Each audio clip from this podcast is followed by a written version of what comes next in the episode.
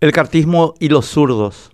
Me sorprendí días pasados con un tuit del senador Enrique Riera en el que expresa su preocupación por la situación política de nuestra región, por el avance electoral de las fuerzas de izquierda en algunos países. No me sorprendió la preocupación, me sorprendió que una persona supuestamente sofisticada, ilustrada, informada y culta iguale y equipare al gobierno argentino con el cubano, al chileno con el nicaragüense, al peruano con el venezolano, al boliviano con el hondureño, y que haya caracterizado a todos los mencionados gobiernos bajo el símbolo de la hoz y el martillo que define al marxismo-leninismo. La bandera roja con la hoz y el martillo es el símbolo histórico y tradicional del marxismo-leninismo oficialmente adoptado el 6 de julio de 1923 por el Comité Ejecutivo Central del Congreso de los Soviets de la entonces naciente Unión Soviética. Que el senador Riera haya caracterizado con la hoja y el martillo a los gobiernos de Argentina, Chile, Bolivia, Perú, Colombia y Honduras como si fueran réplicas de la dictadura cubana marxista-leninista o de las dictaduras de Venezuela Nicaragua, habla de un notable deterioro del nivel de seriedad de Henry. Porque el senador Riera solía ser serio. Uno podía no estar de acuerdo con él, pero su posición solía tener fundamentos